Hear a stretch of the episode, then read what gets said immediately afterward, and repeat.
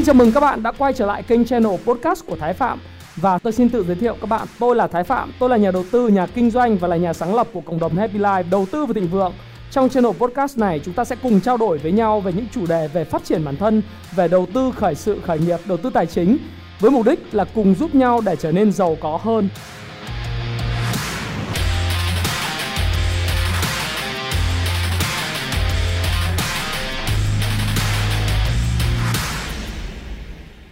Hi, xin chào tất cả các bạn. Chào mừng các bạn đã quay trở lại với channel của Thái Phạm và tối ngày thứ năm 8 giờ tối chúng ta lại cùng gặp nhau và chủ đề của ngày hôm nay đó chính là thị trường tài chính thấy gì và phản ứng như thế nào, sẽ phản ứng như thế nào trong cái nội tình của cái tân nội các mà ông tân cử tổng thống Joe Biden ông ta mới đề xuất lên. À, hiện nay thì chúng ta có thể thấy rằng là đến thời điểm này đến thời điểm này có thể khẳng định tới 99% rằng ông Joe Biden sẽ trở thành tổng thống của Hoa Kỳ. Và ngay cả những nước mà vốn nổi tiếng là hành xử theo luật pháp quốc tế như là Trung Quốc và Việt Nam à, rất thận trọng và hành xử rất là khuôn mực, chuẩn mực thì đã gửi điện thoại, à, gửi điện chúc mừng tân tổng thống đắc cử của Hoa Kỳ đó là ông Joe Biden. Hôm trước đó là ông Tập Cận Bình đã gửi uh, chúc mừng tổng thống uh, Joe Biden, tổng thống mới đắc cử của cử của Hoa Kỳ. Còn ngày hôm thứ ba vừa rồi là ngày uh, bao nhiêu nhỉ ngày mùng 1 tháng 12 thì lãnh đạo của Việt Nam là Tổng Bí thư Nguyễn Phú Trọng cũng đã gửi thư chúc mừng cho ông Joe Biden và mong ông sẽ thu xếp thời gian đến thăm Việt Nam. Thì đến thời điểm này những cái thông tin về câu chuyện đó là ông Donald Trump uh, kiện cáo cũng đã dần dần cho thấy rằng là những hy vọng cuối cùng của ông đã biến mất. Và đến thời điểm này chúng ta cũng thấy rằng là gần như là ông Trump không có khả năng khi ông úp mở là ông sẽ tái tranh cử vào năm 2024 và ông nói rằng là tôi sẽ gặp lại quý vị sau 4 năm nữa.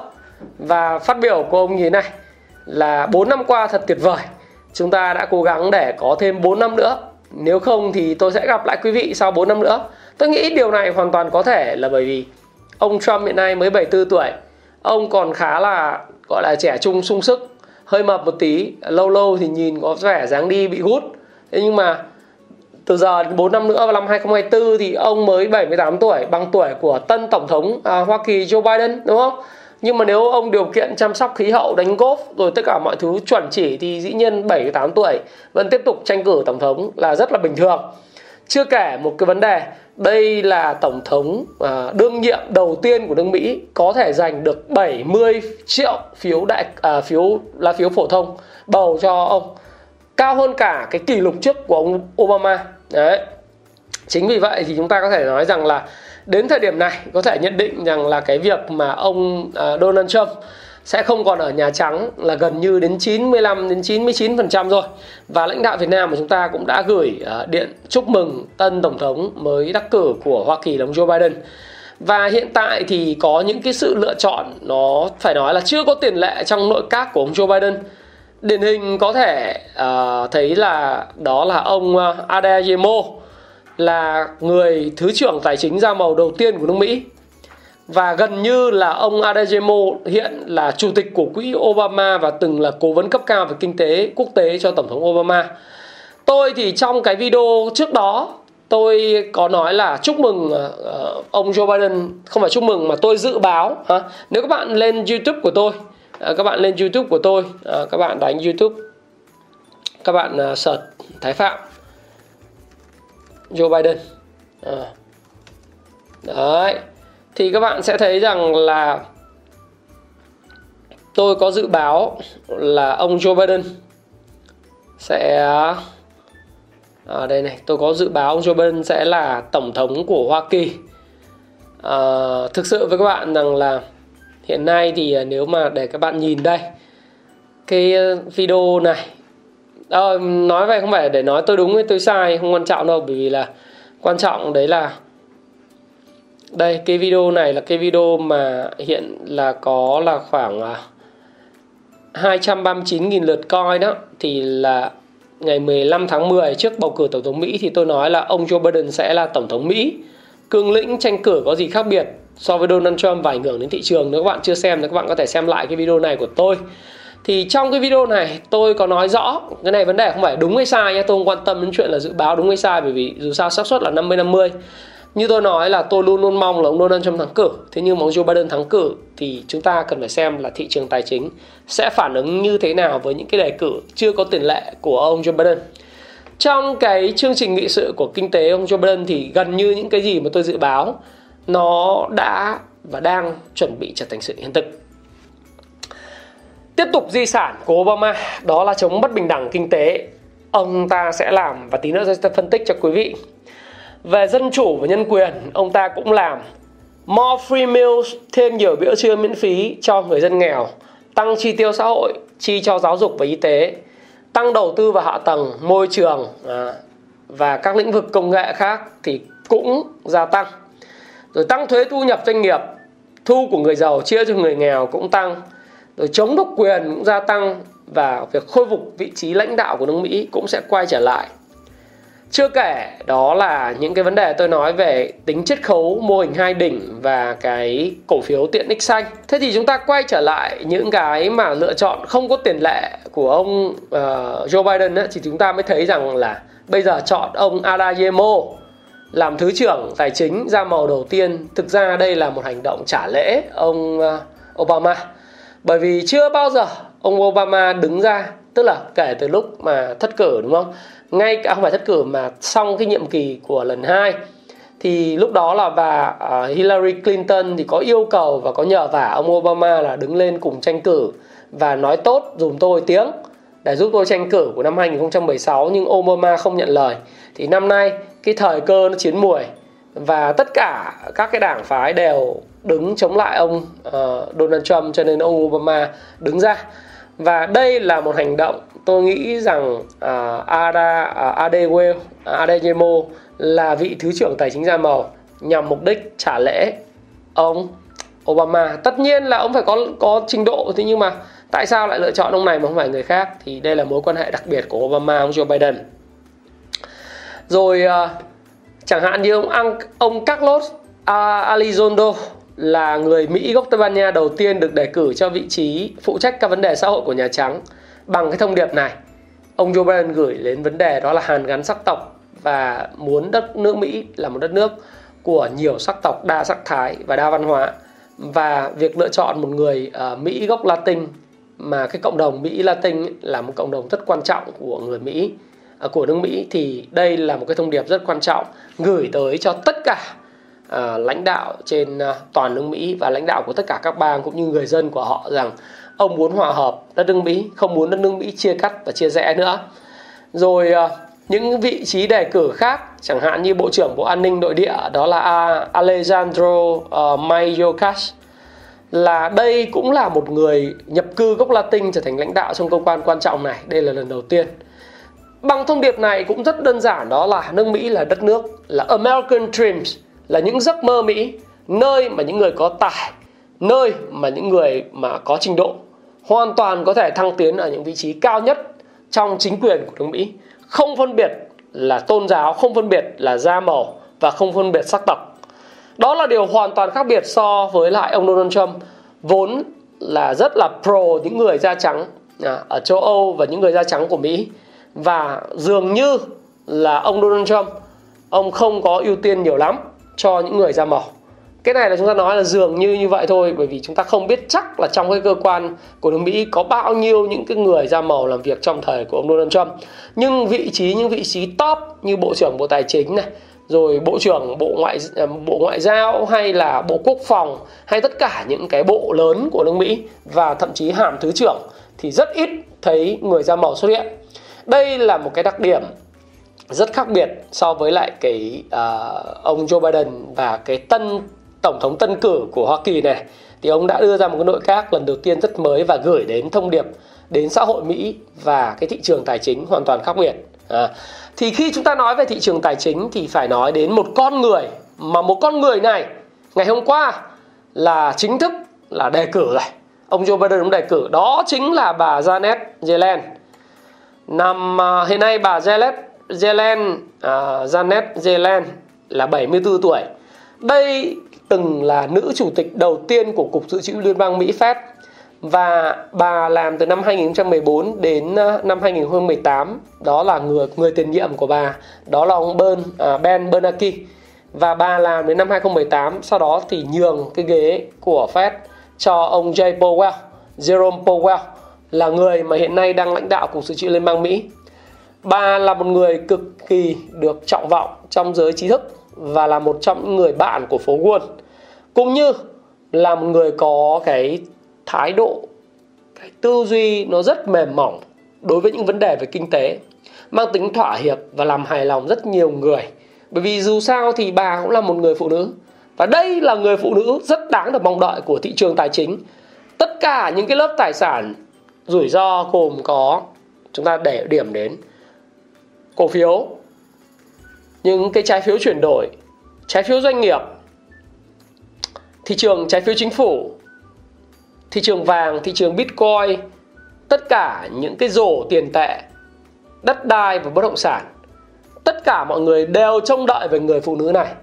Liệu người phụ nữ này sẽ phối hợp rất tốt với ông Jay Powell và tạo ra một bộ đôi tăng trưởng kinh tế thần kỳ của nước Mỹ giữa sự phối hợp của Fed Cục Dự trữ Liên bang Mỹ và một nơi đó là Bộ Tài chính Mỹ. Bà đang được đề cử là Bộ trưởng Bộ Tài chính Mỹ cơ mà. Thì đây là tôi phải phân tích rất là chuyên sâu cho các bạn, bởi vì nó liên quan đến tiền của các bạn. Nếu liên quan đến tiền của các bạn thì tôi mới phân tích chứ không phải nếu liên quan đến cái chuyện tàm lao bí đạo thì ừ, phân tích làm gì. Đúng không ạ? Và đối với lại việc này thì cá nhân tôi tôi vẫn đánh giá rằng là một vấn đề khi chúng ta nhìn vào cái danh sách đề cử của ông Joe Biden ấy thì lại khẳng định lại những cái điều gì mà tôi đã lặp lại trong cái video mà không phải lặp lại nữa mà cái video mà tôi đã nói rằng là ông Joe Biden sẽ là tổng thống Mỹ và cương lĩnh tranh cử có gì khác biệt với Trump vào ngày 15 tháng 10 đó. Nó lại một lần nữa khẳng định rằng là thuế chắc chắn là tăng.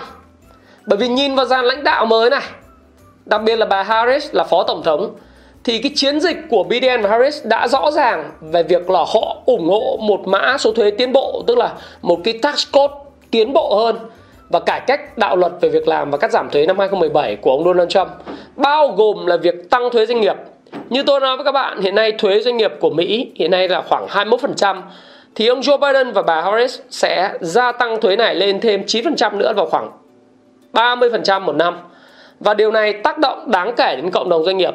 Điều đó là chắc chắn gần như là chắc chắn. Cái này là theo ông George Castro. À, có một cái một một đồng quản lý Miller and uh, Chevalier ở Washington DC uh, Castro thì vốn là cựu cố vấn cho ủy viên à, uh, IRS uh, à, IRS và là thành viên của nhóm chuyển giao Obama Biden năm 2008 tại sao lại như vậy? Bởi vì tôi đã nói với các bạn đó là more free meals thêm những bữa ăn miễn phí cho người nghèo muốn làm được điều đó muốn giáo dục miễn phí muốn y tế miễn phí thêm những bữa ăn miễn phí thì một người làm. Một người có ăn thì một người phải làm một người lười thì một người phải lao động. Và ai lao động? Giới chủ của nước mỹ. Ai lao động? Đó là bao nhiêu? Đó là hàng triệu những cái người uh, doanh nghiệp người chủ doanh nghiệp vừa và nhỏ ở nước mỹ phải đóng thuế. Phải đóng thuế thì mới có tiền để mà uh, gọi là cho những bữa trưa miễn phí cho những người nghèo chứ. Đúng không? Thì đó là cái điều đầu tiên. Bởi vì cái thông điệp của ông Biden khi ông lựa chọn những cái ứng viên mà rất cứng rắn về vấn đề thuế đặc biệt là phó tổng thống à, bà Harris hay là bà à, một số những cái advice những cái lời khuyên của bà Elizabeth Warren thượng nghị sĩ Mỹ một trong thượng nghị sĩ của Mỹ thì tất cả những cái việc lựa chọn những ứng viên về đứng về phía chuyện là làm thế nào để cân bằng được những cái câu chuyện là bất bình đẳng về mặt thu nhập trong xã hội bất bình đẳng về mặt kinh tế bất bình đẳng của các cái sắc mộc sắc màu nó dẫn đến một câu chuyện đó là more free meals more uh, free education more free uh, medical care. Những cái uh, giáo dục miễn phí rồi là chăm sóc y tế miễn phí tất cả những thứ miễn phí đó sẽ dẫn đến tăng thuế và đồng thời là cải tiến luôn cái mức lương tối thiểu của liên bang và dựa theo cái nền tảng học vấn sâu sắc của những người được bổ nhiệm trong cái lĩnh vực chủng tộc và kinh tế chúng ta nên kỳ vọng về các chính sách cam kết thu hẹp khoảng cách giàu nghèo giữa các sắc tộc. Điều mà chắc chắn là việc tăng lương tối thiểu lên 15 đô một giờ À, một vấn đề được nhắc tới nhiều trong năm qua và sẽ là phần một bức tranh của kinh tế đầu năm 2021. Đây là kinh tế trưởng của công ty à, của RSM, ông Joe Brussels, à, ờ, ông nói như vậy. Và đây là điều mà chúng ta cũng sẽ thấy rằng là nước Mỹ sẽ phải tăng chi tiêu nhiều hơn. Và muốn làm được điều đó thì các bạn xem lại cái video nền kinh tế hoạt động như thế nào của tôi ha. Các bạn cũng lên lên trên Thái Phạm channel và các bạn đánh thôi. Thái Phạm nền kinh tế hoạt động như thế nào? Thì các bạn cũng sẽ thấy rằng là tại sao lại như thế? Đấy cái video này nó sẽ giúp cho các bạn hiểu uh, cái này có khoảng 500 uh, ờ, hơn 500 ngàn lượt coi. Thì nó cũng sẽ giúp cho các bạn hiểu được một điều đấy là các bạn cần phải hiểu là để tăng chi tiêu chính phủ thì người ta sẽ lấy tiền ở đâu ra. Nó phải đánh thuế của người giàu người giàu có hoặc là in tiền nhưng in tiền nó sẽ tạo ra cái lạm phát áp lực lạm phát tôi sẽ phân tích sau. Khi lựa chọn bà Janet uh, Janet uh, Yellen thì nó cũng có một thứ khác đó là đồng đô la ngày càng yếu hơn. Và trên đồ thị thì các bạn cũng nhìn thấy đồng đô la đang cắm chúi mũi đi xuống. Hiện nay đồng đô la chỉ số đồng bạc xanh chỉ còn là 90,986 và nếu theo đây là một cái đồ thị giảm giá rất mạnh của đồng đô la. Và dường như đồng đô la sẽ tìm về ngưỡng 88 trong thời gian tới rất sớm. Và tại đây nếu có phục hồi gì thì mới có phục hồi. Không thì sẽ quay trở lại của cái giai đoạn mà tôi nghĩ rằng là nó nó phải nó phải quay về cái mức thấp này. Sau đó thì nếu có muốn phục hồi thì nó mới phục hồi lại sau chứ không thể nào mà nó phục hồi ngay được. Và đồng đô la yếu sẽ là một trong những ưu tiên. Thay vì trước đây mọi người nói là đồng đô la ổn định và ở mức cao tôi lại nói là trong nhiệm kỳ này của bà à, bà Janet Yellen á, thì bà sẽ ưu tiên một đồng đô la yếu hoặc một đồng đô la không quá mạnh tức là nó sẽ dao động ở lanh quanh vùng 8x cho đến khoảng vùng 92 93 trong một thời gian dài. Là bởi vì hiện nay nước Mỹ đang rất cần xuất khẩu và cần việc làm quay trở lại nước Mỹ. Nó không hẳn chỉ là Tổng thống Donald Trump muốn mà tất cả thượng nghị sĩ Mỹ, Mỹ muốn, các tập đoàn Mỹ đều muốn. Tập đoàn đây tập đoàn lớn, không phải là tập đoàn như Apple và Amazon mà là những tập đoàn công nghiệp hàng đầu của nước Mỹ. Hiện nay họ muốn đang muốn fighting lại những cái công ty của Trung Quốc. Thì xíu nữa tôi sẽ phân tích cho các bạn. Thì cái đồng đô la yếu này này nó sẽ khiến cho chúng ta phải nói luôn một điều đó là chúng ta đừng đầu tư và găm giữ ngoại tệ đó cũng là một lý do tại sao hiện nay cái nhu cầu găm ngoại tệ tại Việt Nam á, nó không quá nhiều. Trừ trường hợp là trước đây thì chưa có covid xảy ra thì đưa thân nhân đi nước ngoài à, chữa bệnh hoặc đi học thì hoặc là lâu lâu có một người nào đó cần gom đô la để mà mua nhà ở bên Mỹ định cư này nọ ở bên bên Mỹ, bên Canada, bên Úc định cư này nọ thì mới cần đô. Thế nhưng mà nếu như với cái tình hình và bối cảnh hiện tại thì theo tôi ấy, là đồng đô la yếu và đồng đô la ổn định trong mức 88 cho đến 92 thì đầu tư đô la là không có lợi bởi vì chúng ta nếu mà gửi vào lãi suất của ngân hàng Việt Nam là nó bằng 0%.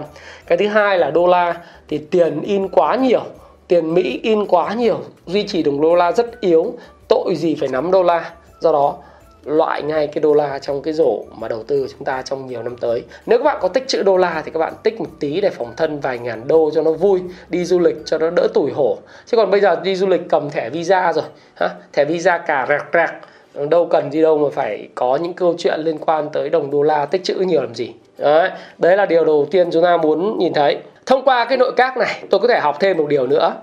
Đó là với những người pro economy, support economy như bà Yellen và những người mà pro cho dân chúng theo kiểu dân túy á, hỗ trợ những cộng đồng nhỏ doanh nghiệp hỗ trợ những người dân. Như bà Harris chẳng hạn những người da màu những người Mỹ gốc Latin chẳng hạn thì họ sẽ ủng hộ một những gói một trong gói kích thích kinh tế nhỏ.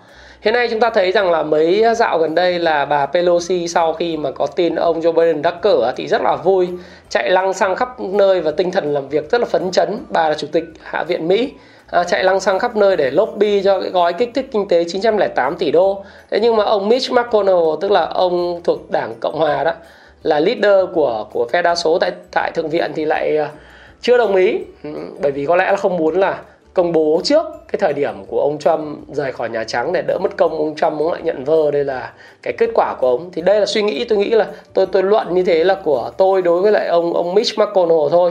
Bởi vì dù sao thì những điều mà ông Mitch McConnell đã làm được thì đó là không muốn ông Donald Trump ở tại vị thì tôi nghĩ là cũng đã xảy ra rồi nhá. Cái này để nói để các bạn hiểu thêm thì sẽ có cái kích thích kinh tế quy mô nhỏ. Điều này nó sẽ ảnh hưởng cái gì? Nó sẽ ảnh hưởng tới à, giá bitcoin này.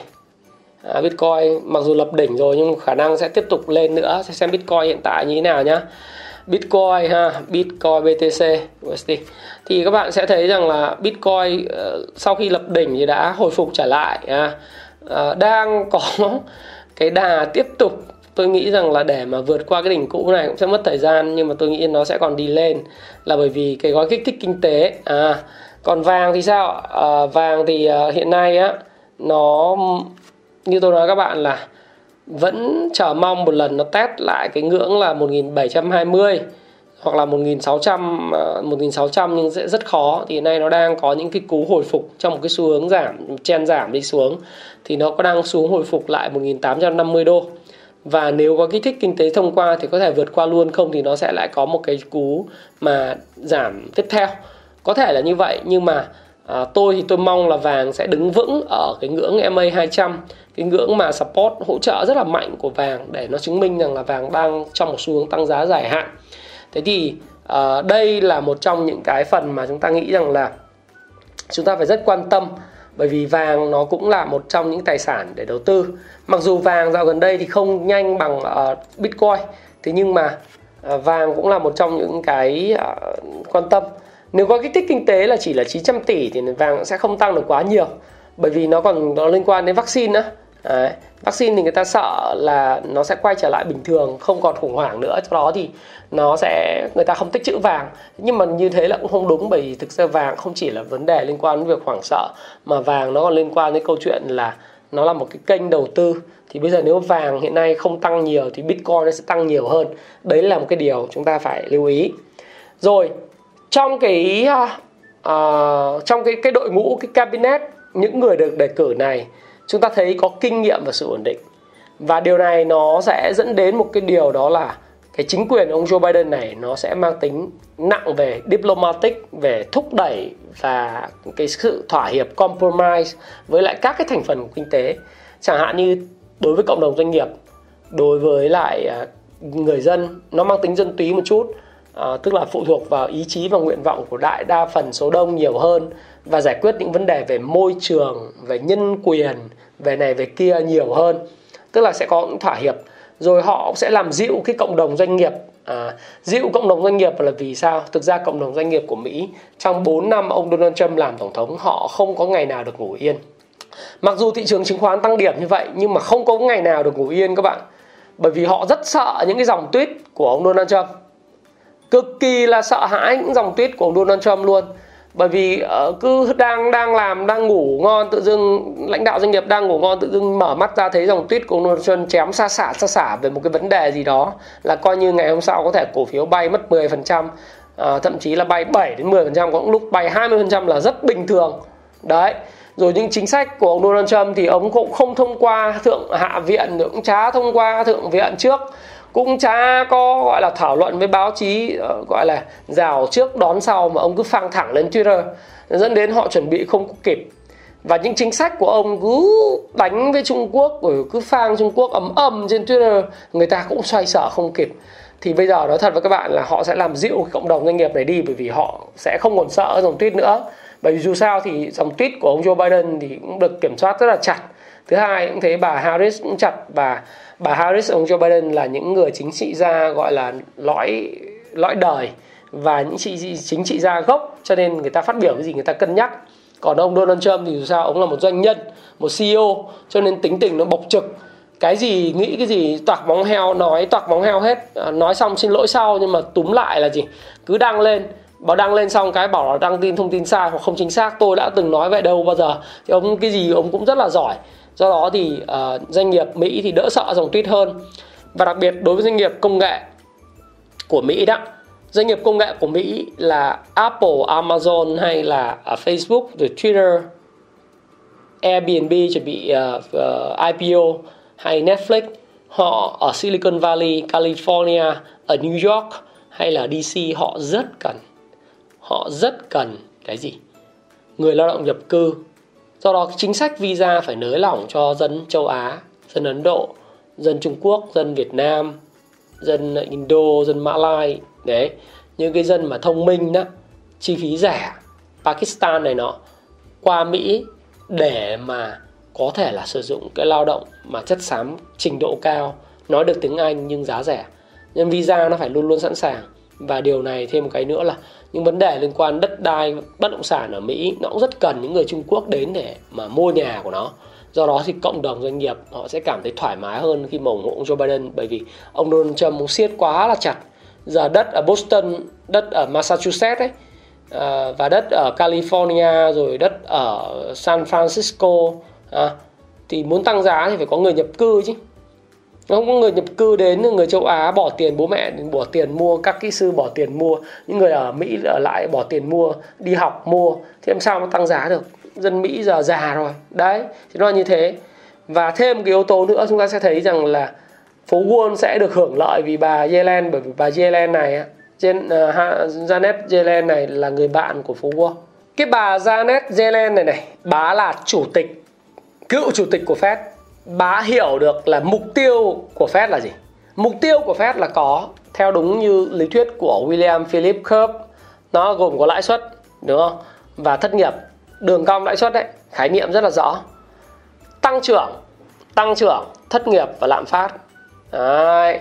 thì bây giờ làm thế nào để có tăng trưởng kinh tế? Thất nghiệp là thấp nhất và lạm phát ở mức chấp nhận được. Ông Powell thì nói là mẹ cho chúng mày lạm phát thoải mái đi. Tao chỉ cần là thất nghiệp được giảm xuống và tăng trưởng kinh tế, ok, là được.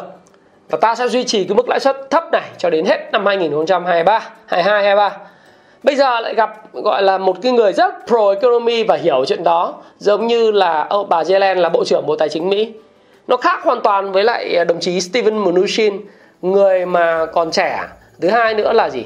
Chơi cũng không đẹp lắm, nghĩa là khi mà không ngon nữa rồi đòi thu lại tiền. Đấy. yêu, hết yêu đòi lại quà. Đấy, thì mình thấy rằng là với những cái câu chuyện như vậy, nó sẽ dẫn dắt một cái chuyện đó là Mỹ ừ, tiếp tục duy trì chính sách tiền tệ rẻ. Hiện nay thì chúng ta chưa đoán được được giờ nhiều bởi vì cái yếu tố vaccine gần như chúng ta không mong đợi được nhiều. Nói thật với các bạn, mọi người bây giờ ai cũng muốn vaccine này nọ. Mặc dù anh cán đích trong việc công bố à, và tức là cho phép, gọi là vaccine COVID-19 của Pfizer và BioNTech nhanh hơn Washington. À, nhưng mà chính Thủ tướng Anh cũng nói luôn là đừng có lạc quan quá về vaccine COVID-19. Nó chả giúp được gì đâu bởi vì để triển khai được ấy à, không phải không giúp gì mà ý là nói là để mà nó có thể tiêm chủng rộng rãi ấy, và điều kiện bảo quản nó đỡ ngặt nghèo hơn ấy, những thách thức lớn về hậu cần rồi những cái vấn đề liên quan bảo quản rồi tiêm chủng rộng rãi rồi giá thành rồi này nọ thì các bạn phải hiểu rằng là để cần mất 2 đến 3 năm để toàn thế giới này được tiêm chủng đầy đủ thành công. Và khi nào đến với Việt Nam, tôi nói các bạn bây giờ trừ khi Việt Nam phát triển được vaccine của riêng mình chi phí rẻ à, một vài trăm nghìn tức là một hai trăm một mũi tiêm hoặc là vài chục nghìn một mũi tiêm hoặc tiêm miễn phí cho cộng đồng thì may ra nó mới biến mất chứ còn nếu mà không tiêm thì thì nếu mà đợi nó sản xuất đủ cho 7 tỷ người trên trái đất này, hoặc là sản xuất cho 3 tỷ người trên trái đất này thì cũng còn vài năm. Đấy. Nhưng thì tôi vẫn vẫn tin một điều là sau cái vaccine nó sẽ diễn ra và nó sẽ bắt đầu là nó có hiệu quả vào cuối năm 2021 điều đó nó nói rằng là riêng 2021 tiền vẫn còn rất rẻ. Tiền vẫn rất rẻ bởi vì người ta cần phải thúc đẩy việc làm. Người ta phải cần thúc đẩy những cái câu chuyện phát triển kinh tế. Đấy thì tăng trưởng kinh tế cộng việc làm là hai cái vấn đề rất quan trọng do đó lãi suất của Fed rất thấp.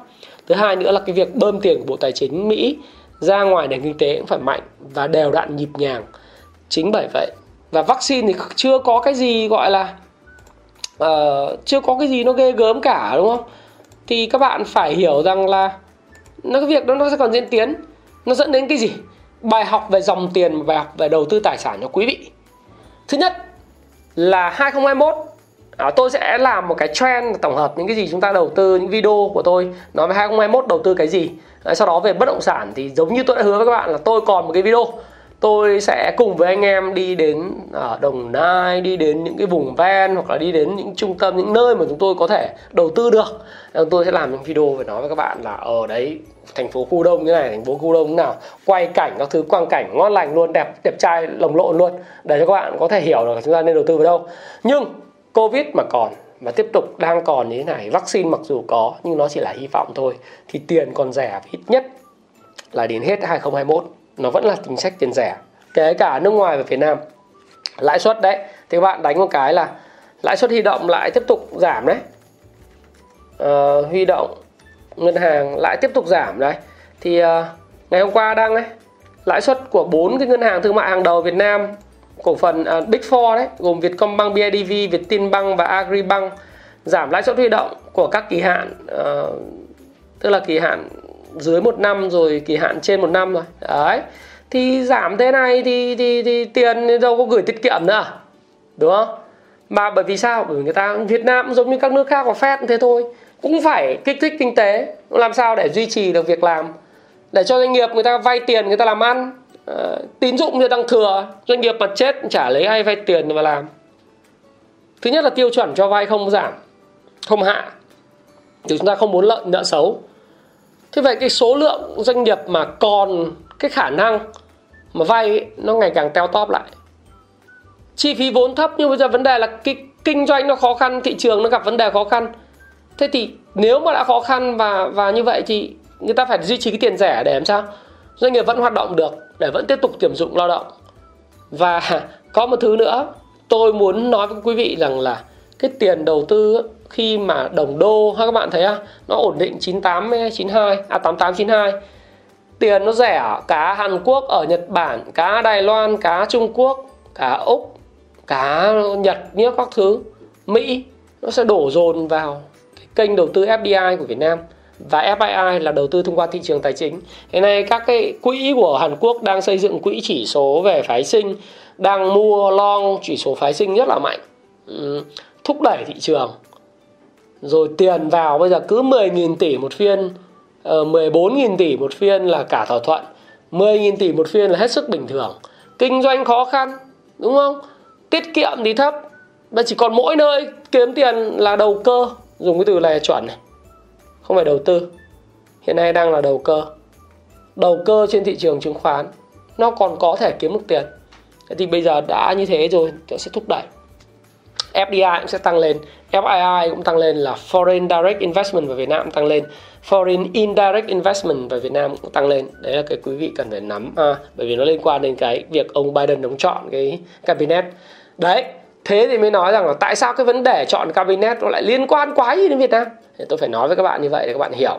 Bởi vì nó là cái vấn đề tổng quan sẽ liên quan đến cái vị cái vĩ mô nó kinh tế Việt Nam nó là cái vĩ mô nhưng bên ngoài cái vĩ mô của Việt Nam nó là bên trong có cái bên ngoài nữa.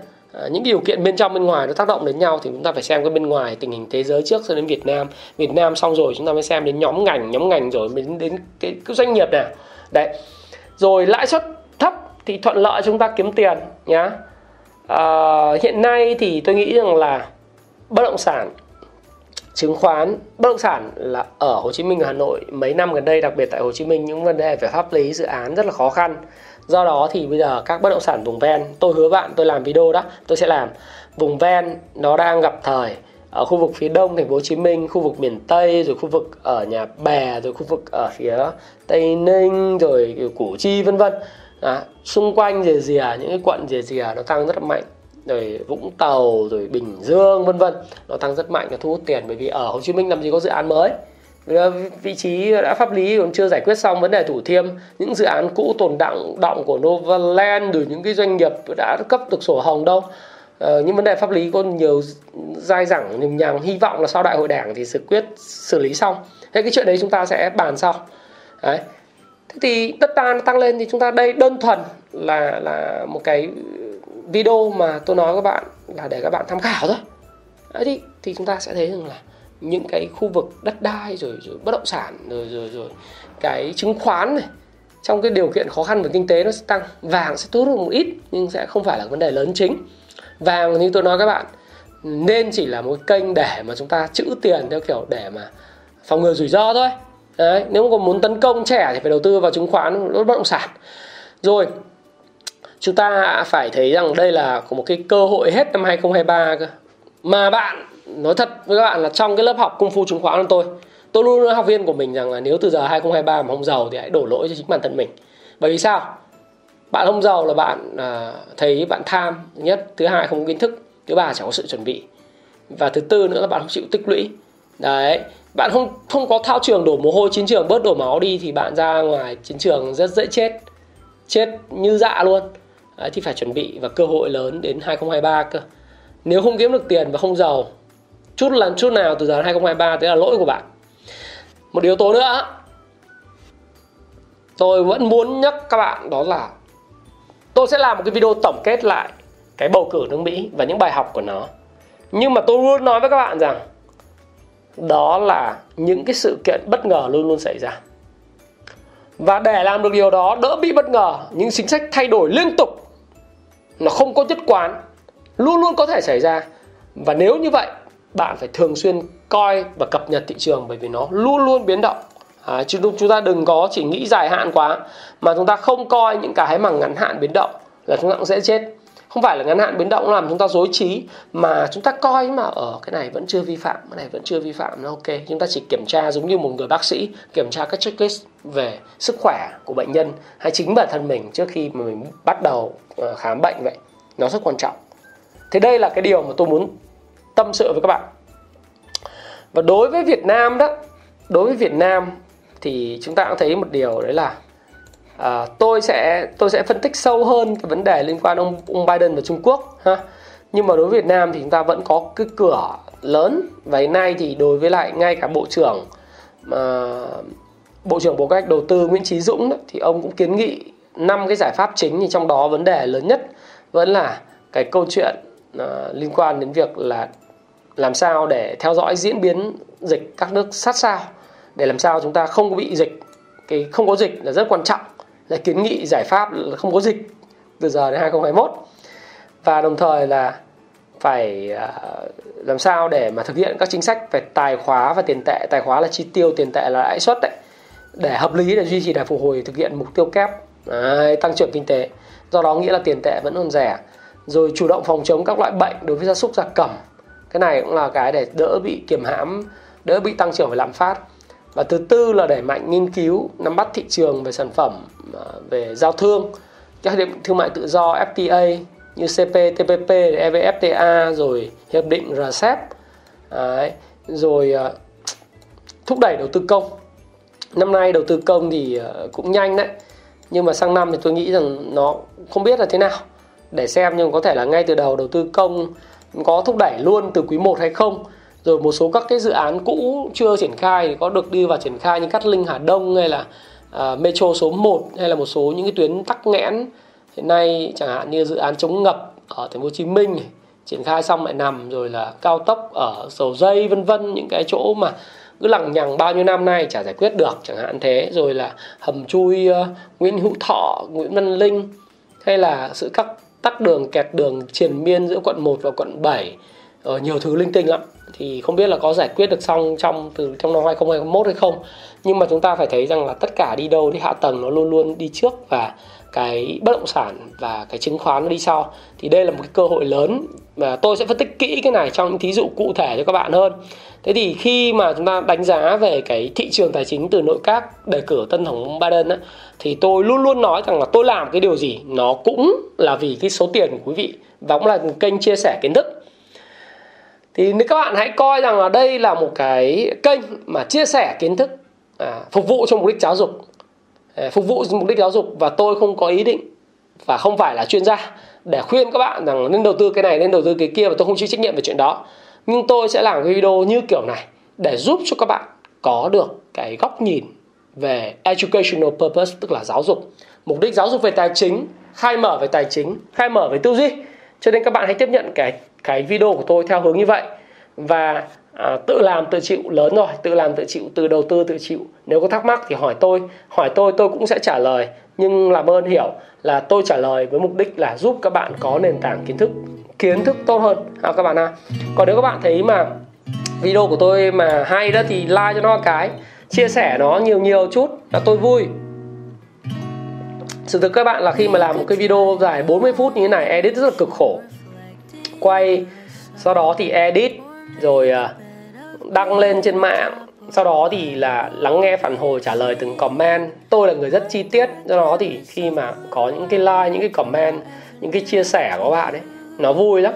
Vì tôi duy trì cố gắng làm 4 video một tuần lắm lúc vui hứng hứng làm 4 5 video 3 video một tuần ấy để cho các bạn có được cái kiến thức về tài chính uh, trao đổi. Hồi xưa tôi thấy là cái này tâm sự tí. Hồi xưa tôi đọc sách thì chả ai làm cho tôi chuyện này cả nếu mà tôi mà có người mà giống như tôi của 10 năm về trước, chắc tôi tiến triển còn nhanh hơn nữa. Đọc sách tự mày mò, đọc mãi chả hiểu. Muốn tìm tác giả nước ngoài cũng không có. Ừ. tiếng anh thì viết bập bõm, hồi đấy thôi. Tôi cũng chả biết là viết cho tác giả cũng chả trả lời. Rồi ờ, nhà xuất bản thì thuê dịch dịch xong hỏi nhà xuất bản, nhà xuất bản cũng lặng im, chả ai trả lời gì được thế nên tôi bỏ là tôi phải làm, sau này tôi phải làm. Tôi là người yêu sách cho nên tôi phải làm sách. Và đồng thời là tôi phải làm những video về giáo dục tài chính cho các bạn, để các bạn bớt những cái mà thắc mắc và bỡ ngỡ khi tìm hiểu lĩnh vực tài chính, đặc biệt là đầu tư chứng khoán, bất động sản này nọ, giống tôi. Do đó thì những cái video như thế này là cái tâm huyết của tôi dành cho các bạn. Các bạn hãy like, hãy chia sẻ nó, hãy comment cho tôi biết là bạn thấy thích như thế nào. Còn nếu bạn quý tôi, muốn thao trường đổ mồ hôi, chiến trường bớt đổ máu thì hãy mua ủng hộ những cuốn sách của tôi chuyện bình thường đúng không? Vừa mua vừa có kiến thức vừa ủng hộ ông Thái mà lại vừa giúp các bạn là tìm hiểu đầu tư chắc chắn hơn. Thì thôi đấy là cái chia sẻ của tôi từ một cái câu chuyện nội các. Tôi sẽ làm những cái video về tuyến chủ đề là recap lại cái cuộc bầu cử tổng thống mỹ những bài học của nó những thứ mà chúng ta có thể chờ đợi trong thời gian tới. Nhưng tôi thấy rất exciting rất là thấy thú vị. À, à, những cái những cái thứ đang diễn ra nó exciting và mình get excited à, get excited. Tức là mình cảm thấy rất thú vị về những cái thứ gì đang diễn ra. Và cụ thể là cơ hội kiếm tiền của 2021 đến 2023 và tôi sẽ còn làm nhiều video như thế nữa. Miễn là các bạn thấy yêu thích xem ủng hộ like share và hãy chia sẻ nó. Ha các bạn ha. Và Thái Phạm xin cảm ơn bạn đã lắng nghe chia sẻ của Thái Phạm. Và hẹn gặp lại các bạn trong những video tiếp theo. Xin cảm ơn các bạn rất nhiều. Hãy chia sẻ những thông tin này nếu bạn cảm thấy nó hữu ích với bạn và hẹn gặp lại các bạn trong chia sẻ tiếp theo của tôi nhé.